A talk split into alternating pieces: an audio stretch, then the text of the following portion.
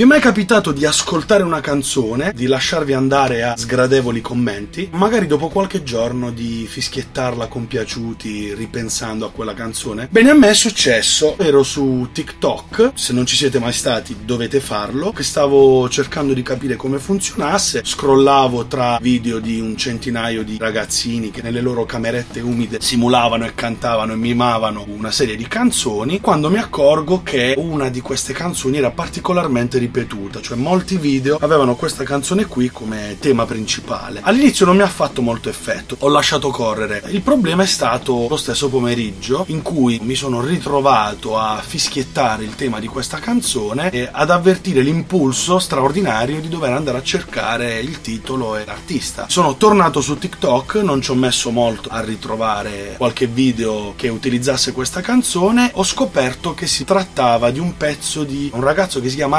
Random e il pezzo era Chiasso.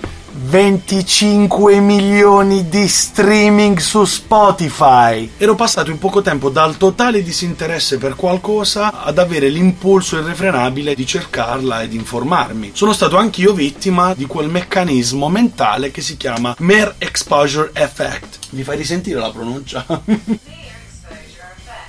in italiano effetto da semplice esposizione. In pratica questo signore di nome Zayonk nel 1968 ha stravolto il mondo del marketing, ha preso a campione una serie di volontari e ha scoperto che basta sottoporre ripetutamente impulsi facilmente riconoscibili per far sì che questi sviluppassero nel tempo un'attenzione, un'affinità particolare con quegli stessi impulsi, quindi a rendere più facile la loro scelta di quel determinato determinato impulso, più ascoltate o vedete qualcosa, più diventa riconoscibile, vi rassicura e tenderete a sceglierlo quando avrete da fare una scelta. Questa nozione viene applicata in tutti i campi del marketing e funziona benissimo per la radio e la televisione. MTV e le radio in FM negli anni 90 la usavano tantissimo. Oggi le radio vengono ascoltate da un pubblico di età un pochettino più avanzata e questo meccanismo si è trasferito sui social network. Che belli gli anni 90. Se poi analizziamo più approfonditamente approfonditamente la questione di TikTok, questa è una piattaforma che va assolutamente tenuta sotto controllo. Primo perché è basata tutta sulla musica e secondo perché stravolgerà il mercato dello streaming musicale. Naturalmente questo meccanismo si applica benissimo alla piattaforma di TikTok. Prendete il vostro cellulare, se avete un iPhone vi dirà quanto tempo passate sulle varie applicazioni. Concentratevi sui social, moltiplicate questo tempo per il numero di utenti attivi nelle 24 ore e capirete il potenziale dell'effetto effetto da semplice esposizione su 2 miliardi di utenti attivi per quanto riguarda Facebook, su 600 milioni per TikTok. L'aspetto più inquietante di tutta questa manfrina è che non basta conoscere il mere exposure effect, ne siamo tutti coinvolti a nostra insaputa e non c'è un vero modo per difendersi. Io ti parlo con il cuore in mano, muori per rinascere di nuovo.